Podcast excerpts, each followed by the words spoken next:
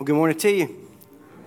Thank y'all so much for being here with us today. Let me go ahead and invite you to open your Bibles to Romans chapter 2. And today we're going to be specifically looking at verses 12 through 16. And as you're turning there, just as something just to let you be aware of, uh, in the back you can find this information as you leave. Uh, uh, but two Saturdays ago, or last Saturday, uh, we sat down with uh, two men uh, with the Ordination Council, and both Mike Fulbright and Jeff Wilkins were excited to say we're uh, nominating them to become elders of Battleground Community Church. So, Pastor Stephen will be explaining more about what this looks like over the next 60 days. Uh, but we are so excited for this, this time. It's something we've been praying about for a long time. And I can just say, from serving with both these men and knowing both of their lives, hearing their testimonies, hearing what they believe, that this church is going to be in very good hands in the future. Amen.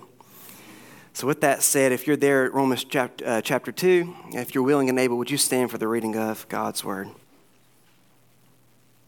Starting at verse 12 For all who have sinned without the law will also perish without the law. And all who have sinned under the law will be judged by the law. For it is not the hearers of the law who are righteous before God, but the doers of the law who will be justified. For when Gentiles who do not have the law by nature do what the law requires, they are a law to themselves, even though they do not have the law. They show that the work of the law is written on their hearts, while their conscience also bears witness, and their conflicting thoughts accuse or even excuse them on the day when, according to my gospel, God judges the secrets of men by Christ Jesus. Can we pray?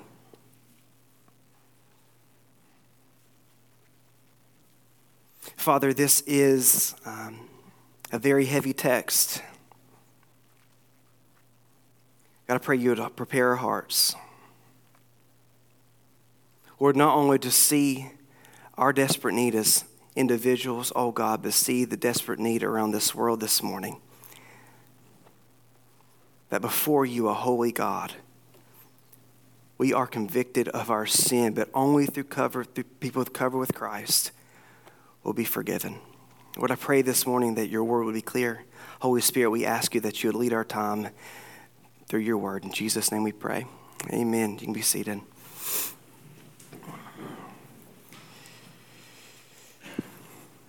At the beginning of time, in the middle of this garden, in the coolness of the day, this couple named Adam and Eve were hiding from God because of what they had done.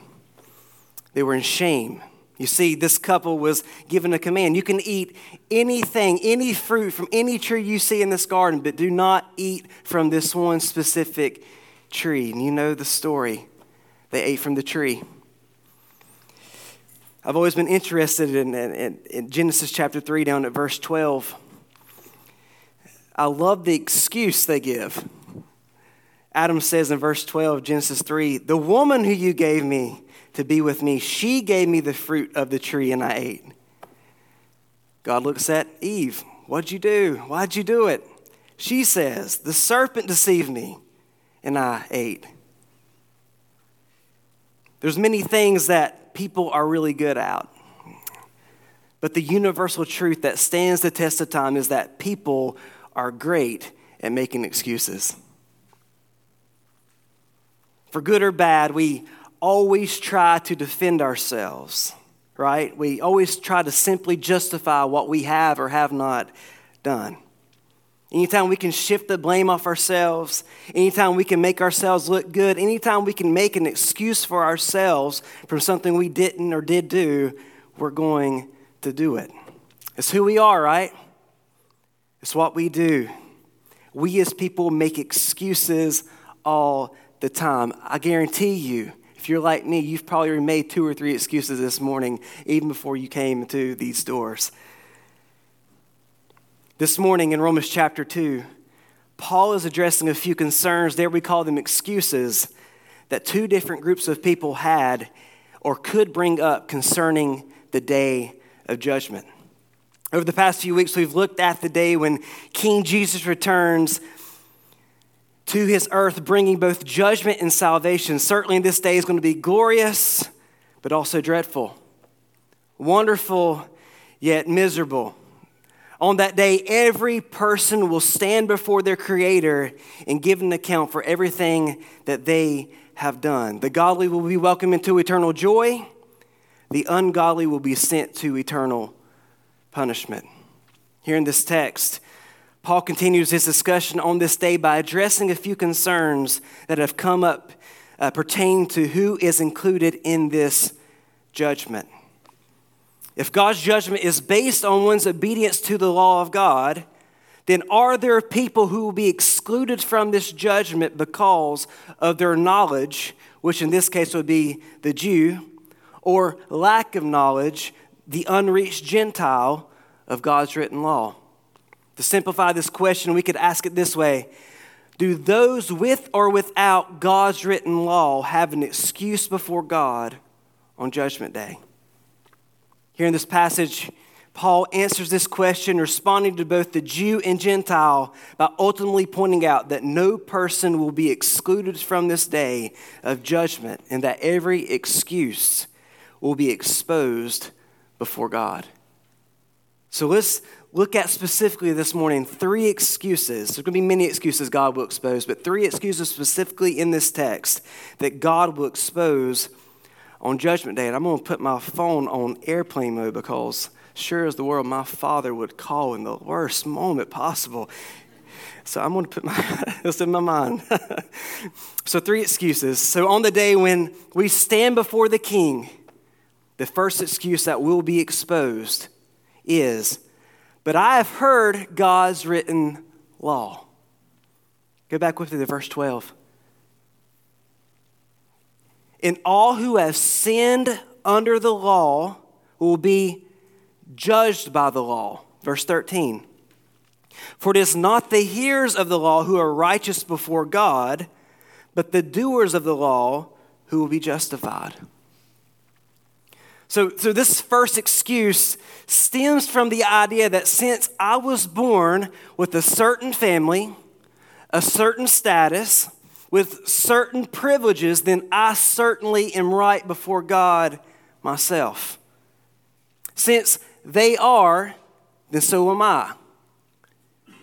This excuse is from those who have been raised in the church, who've been raised in a family who worships Jesus who's been at church every single week, who has a Bible in their home, who's constantly hearing God's word, yet not really ingesting it for themselves.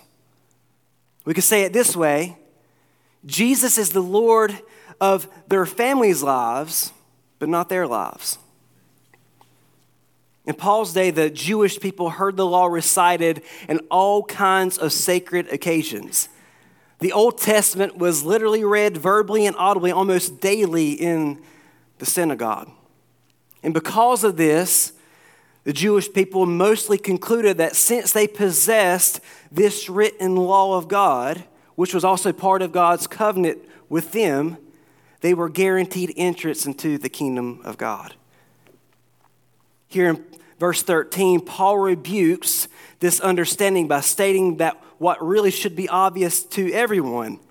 It's not the hearers of the law who will be declared righteous before God, but the doers of the law. Another way to say this is that just hearing the law is not enough.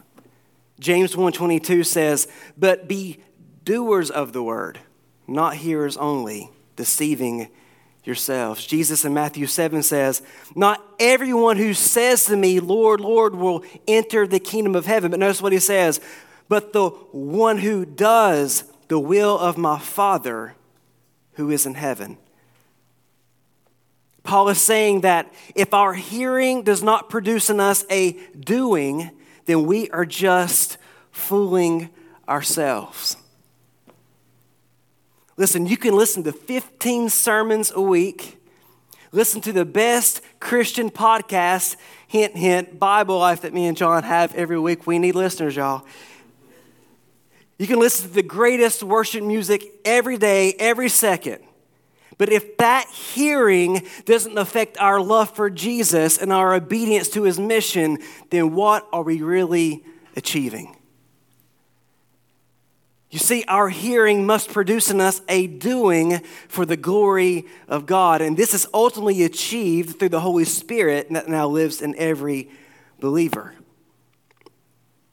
But the Jewish people boasted in their possession of God's written law, but the problem was that God's written law has never possessed them.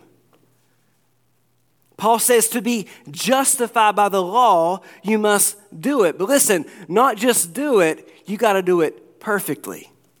Perfectly. To do God's written law is to do it with perfect obedience. And here we're getting to the ultimate problem that Israel faced, that we all face.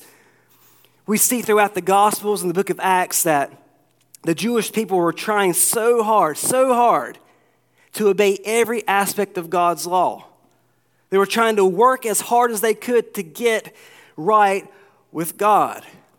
But the sad reality is that they were missing the true purpose of the law. The law was given to display God's holiness, His righteousness, but also to reveal to us how we could live in, right, in a right way before Him, what's right in His sight. One of the law's main purposes is to reveal to us that we all have a sin problem that's worthy of destruction. And listen, that we have no capability of fulfilling God's righteous standards on our own. It's impossible. Paul says, if you go a few pages over to Romans 7, what then shall we say? That the law is sin? By no means. If yet if it had not been for the law, listen what he says, I would have not known sin. For I would have known, not known, what it is to covet if the law had not said, You shall not covet. But listen, sin, to seizing an opportunity through the commandment, produced in me all kinds of covetousness. For apart from the law, sin lies dead.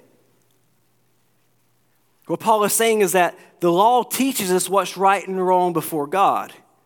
And because we had this sin problem, it's impossible for us to do everything that's pleasing in the sight of God. Literally, sin bubbles up inside of us. And it entices us, honestly, like Adam and Eve, to do the very things we are told not to do. Yes, one of the law's main purposes is to reveal to us that we all have a sin problem, but listen, the ultimate purpose is to point us to Jesus, our Savior. In John chapter 5, down at verse 39, Jesus says, You search the scriptures because you think that in them you have eternal life and it is that they bear witness about me. Yet you refuse to come to me that you may have life. Down to verse 45, he says, Do not think that I will accuse you to the Father. There is one who accuses you, Moses, the law, on whom you have set your hope. For if you believed Moses, you would believe me, for he wrote of me. But if you do not believe his writings, how will you believe my words? You see, ultimately, our justification isn't based on our fulfillment of the law, but on Jesus' fulfillment of the law for us. In Romans chapter 10, the NLT translation, starting at verse 1, says, Dear brothers and sisters, the longing of my heart and the prayer, my prayer to God is for the people of Israel to be saved. I know what enthusiasm they have for God, but it is misdirected zeal. For they don't understand God's way of making people right with themselves. Or refusing to accept God's way, they cling to their own way of getting right with God by trying to keep the law. For Christ has already accomplished the purpose for which the law was given. As a result, all who believe in him are made right with God. So, our question then is how did Jesus fulfill the law for us. What did he do? Well, again, scripture answers it clearly for us. Go to Romans 8, verse 3. For God has done what the law, weakened by the flesh, cannot do. By sending his own Son in the likeness of sinful flesh and for sin, he condemned sin in the flesh in order that the righteous requirement of the law might be fulfilled in us who walk not according to the flesh, but according to the Spirit. Jesus fulfills the law perfectly through his perfect life. He never sinned. He was perfectly obedient to God's law. But listen, he perfectly fulfilled it through his perfect sacrifice at the cross, and he perfectly fulfilled it when he rose from the dead. And because he rose from the dead, he now gives life in the status of covenant righteousness to anyone who puts their faith in him. song we sing here often, Come Behold the Wondrous Mystery, verse 2 says, Come behold the wondrous mystery, he the perfect Son of Man. In his living and his suffering, never trace nor stain of sin. See the true and better Adam come to save the hell-bound man. Christ, the great and sure fulfillment of the law, in him we stand. So, first, on this day of judgment, when the books are opened, when we all stand before God, there, God will expose the excuse that a person not covered with the righteousness of Christ is righteous before Him for merely hearing His laws. The second excuse that God will expose on Judgment Day is that, but I've never heard God's written law. But I've never heard God's written law. Go with me to verse 14. For when Gentiles who do not have the law by nature do what the law requires, they are a law to themselves, even though they do not have the law. They show that the work of the law is written on their hearts, while their conscience also bears witness, and their conflicting thoughts accuse or even excuse them. So, this second excuse stems from this idea that everyone doesn't have access to God's written laws. Now, that's true in Paul's day, it's still true today, right? There's people who've never heard about God, never heard about the Bible, never heard the name Jesus. It's a universal situation. All people, there's not every people group has not been reached yet. The excuse at hand says that since these people, people literally have no access to God's written laws, how then could God accuse them on Judgment Day for disobeying his laws?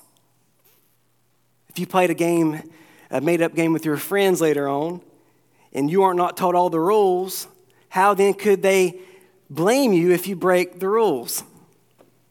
Fair question. That's what they're asking here. Listen, this subject is certainly something that we must consider because the ramifications of this answer echoes to us today. There's a teaching of universalism that eventually everyone will be saved. Why does that matter? What's so important about this? Right? Listen, we can't miss what Paul is saying here. What Paul is saying is that even those who do not have God's written laws have no excuse before God because God's universal moral code is etched on every person's heart. I love, I like reading different translations of the Bible. I think it's super helpful. And the message translation was very, just so beautifully clear and understandable with this text today. In verse 14 in the message, it says, When outsiders who have never heard of God's law follow it more or less by instinct, they confirm its truth by their obedience. They show that God's law is not something alien, opposed on us from without, but woven into the very fabric of our creation. There's something deep within them that echoes God's yes and no right and wrong. So, Romans 1 tells us that no one has an excuse for not knowing that there is a holy and righteous God because he's revealed himself through his creation. Here, Paul is saying that no one has an excuse for not understanding God's laws because God has also placed within each person a general moral code that reflects the very heart of his written laws. So, let's just think about that for a moment. Just think of a person who lives on the coast of East Africa, never heard about the name of Jesus, never heard the Bible, but they're raised and they understand that murder is wrong, sex, sex trafficking is wrong, adultery wrong. But they also understand that providing and taking care of their children is right, that taking care of the fatherless is right, taking care of the widow, the, the neighbor is right? I mean, isn't that person really being obedient to God's written law even though they've never heard of it? How's that possible? How's, how, how is that true? Here's the answer God created every person in his image, and he has written his moral laws on every heart. I think about Acts 17 says that God has set boundaries of people and nations. And I honestly believe that God has done and is doing this partially by setting boundaries on our moral standards, on man's morality itself. Like God is actually protecting us from ourselves. What's stopping Putin right now? What's stopping North Korea? God's moral laws in their hearts. They know what's right and wrong. Paul says that every person with their own conscience understands what's right and wrong. And this very truth bears witness that God's moral law has been written on their hearts. And it's by this very law that they will be judged one day.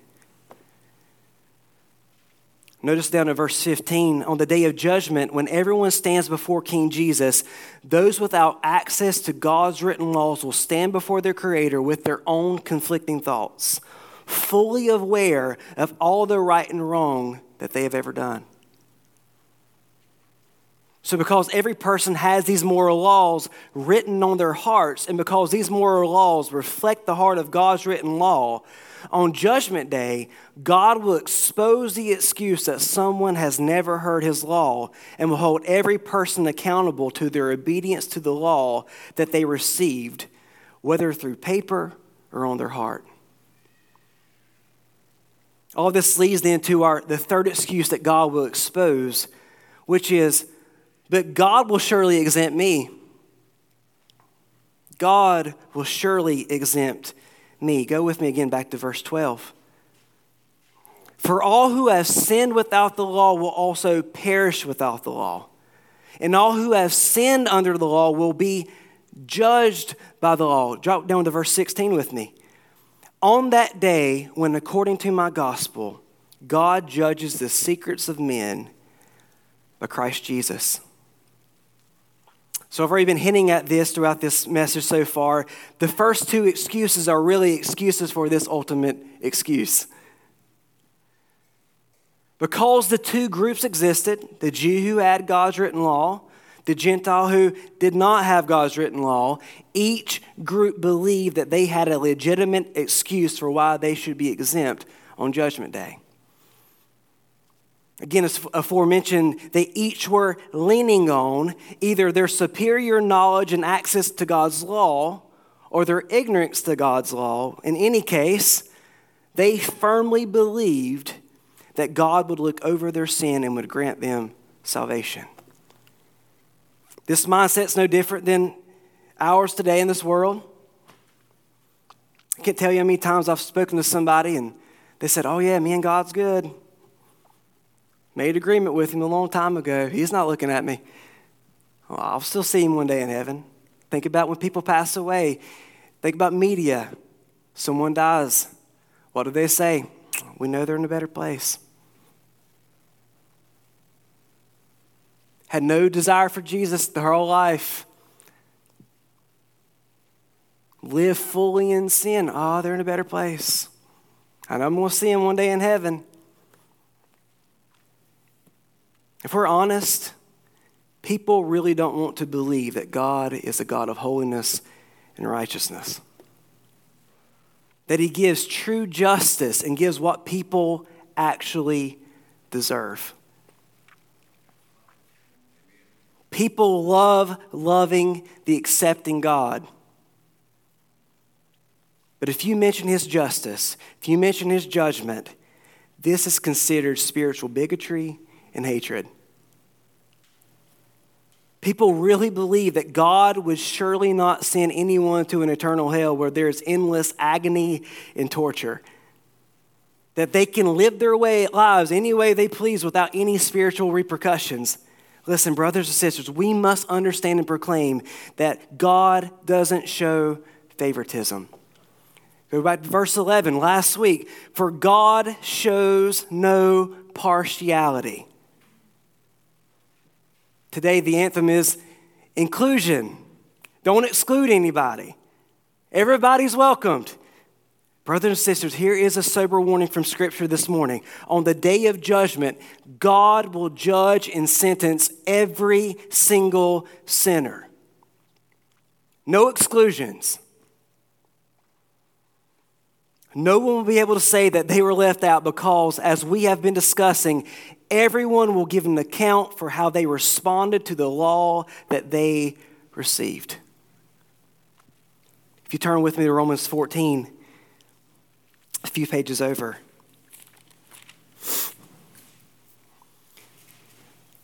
Down to verse 10, Paul says, For we all stand before the judgment seat, we will all stand before the judgment seat of God, for it is written, As I live, says the Lord, every knee shall bow to me, and every tongue shall confess to God.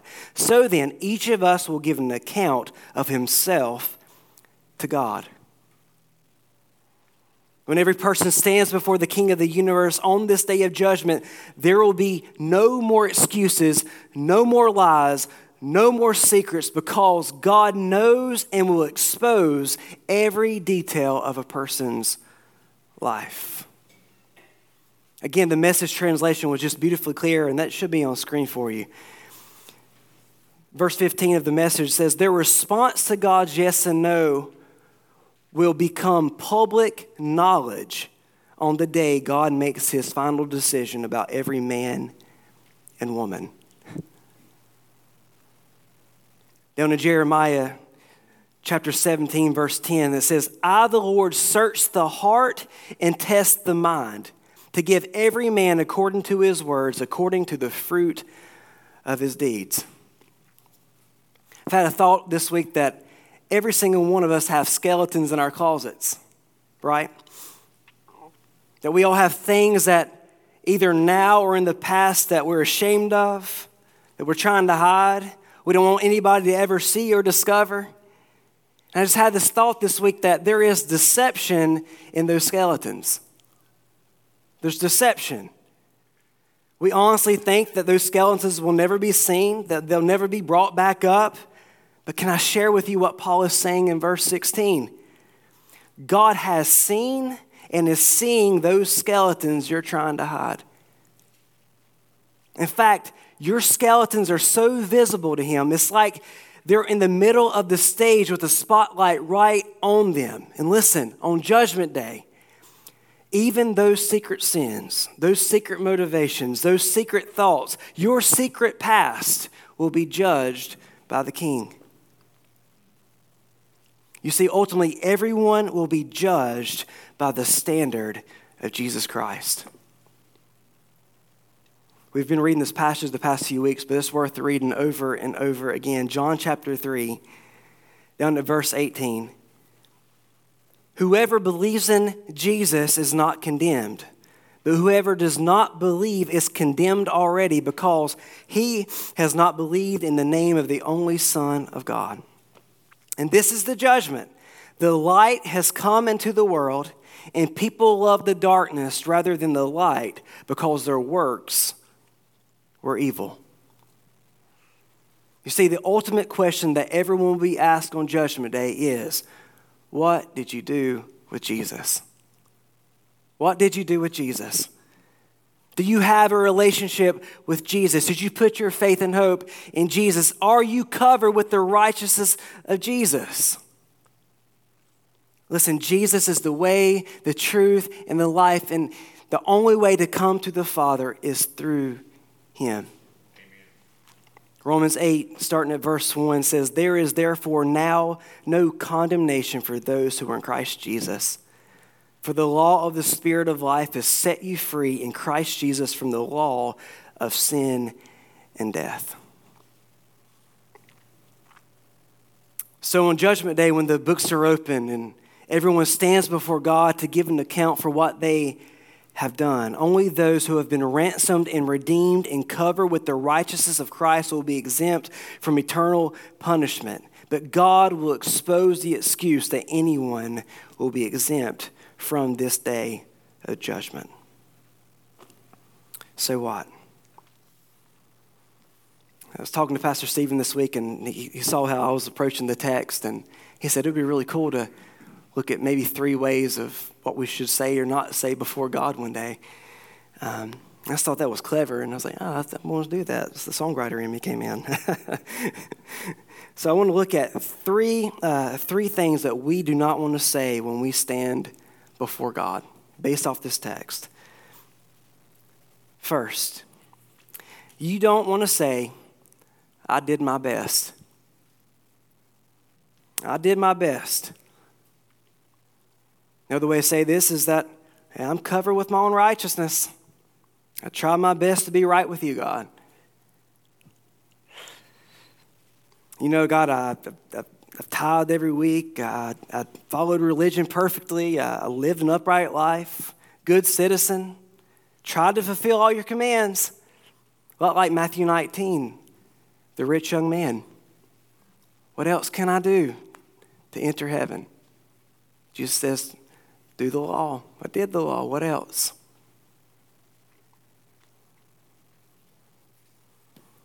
If you're like that, this, that young man today, if you're just working and working and working, trying to do anything you can to please God, and what you're finding out is that you can never do enough. You can never find peace. Can I tell you something that I pray will set you free? You will never be able to work your way up to heaven. You're not good enough. You're not perfect. Neither am I. The song grace that we sing often here says, All the righteousness in me shows my desperate need of grace. For my purest thoughts and deeds stand to justify the grave. That's you and me. Outside of Christ, we will never be good enough on our own. We're too covered with sin.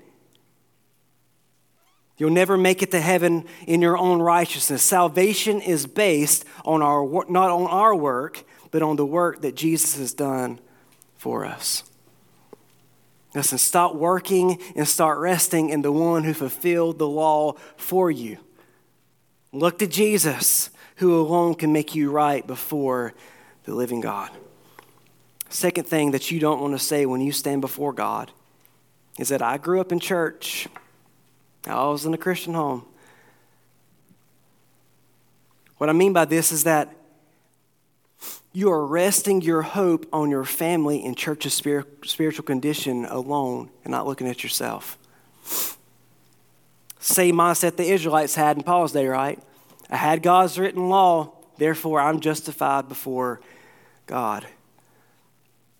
Brothers and sisters, our salvation isn't based on our genealogy, how we grew up, where we lived, what church we go to, or what our family believes. The question all of us must answer is what did I do with Jesus? Do I believe in Jesus? Do I have a relationship with Jesus? For some of you, you have been sitting on the coattails of your family for most of your life, on your experience, on your context. Because your parents are believers and because you grew up in the church and went down front one time and prayed a prayer, you believe you're good before God. You, honestly, though, live a double life throughout the week. Confessing to others that you are a believer, but in reality, the way you live is evidence that you, in fact, hate Jesus. Can I tell you from personal experience that authentic faith changes your life? If you've never been changed by the power of Jesus Christ, and if your life looks the same as it did prior to Jesus, then you are just living a double life fooling yourself. It's not about what your mom and dad did. It's not about what your church believes and teaches. It's about what you have done with Jesus personally. This morning, the God of the universe calls you to repent from your sin and believe and surrender your life to Jesus. third thing you don't want to say when you stand before God is, I didn't know. I didn't know. This could honestly be the saddest thing that someone could say before God. To stand before the God of the universe, who's made himself known through his creation, and say, I never heard about Jesus. I didn't know the truth. I didn't know there was a way to be justified before you. Can I just share the greatest news in the world to you this morning? That though we were separated from God because of our sin, Jesus, the Son of the living God, came and lived the perfect life that you couldn't live. He died a death that you deserved on the cross, where He shed His blood to forgive you of your sins. And He rose from the dead on the third day to destroy death, to give you a new life, and to reconcile you back to God. Jesus is the only way to make it to heaven, and though, only those who put their faith and life in Him will be saved on Judgment Day. Brothers and sisters, I pray you feel the pressure and the urgency of this moment. This world needs this message of hope. The age old question what happens to the innocent person who's never heard about Jesus? Simply answers, well, they go to heaven. They were innocent. But here's the problem there's no one innocent before God, according to this text. Right now, over 3,000 plus people groups are unreached with the gospel. And if they die right now, they will go to an eternal hell simply because they have never heard the good news about Jesus. Listen, we must go with the gospel for the sake of over 3 billion people unreached. For the sake of the ones who have no access to the gospel, may we go and boldly declare that there is a remedy for this worldwide sickness called sin. Our prayer then is that every people one day could say confidently that I heard about Jesus. On Judgment Day, when we stand before God, three things we don't want to say is, I did my best. Well, I just grew up in church in a Christian home and I didn't know. But listen, the one thing we must say is that my worth, my value, my hope is in Christ in his righteousness alone. When he shall come with trumpet sound, oh, may I then in him be found dressed in his righteousness alone, faultless stand before the throne. Can we pray?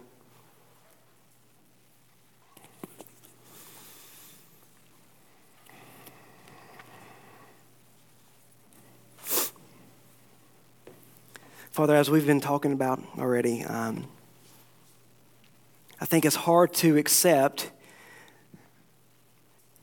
that you, a loving, perfect God, would send anyone to an eternal hell.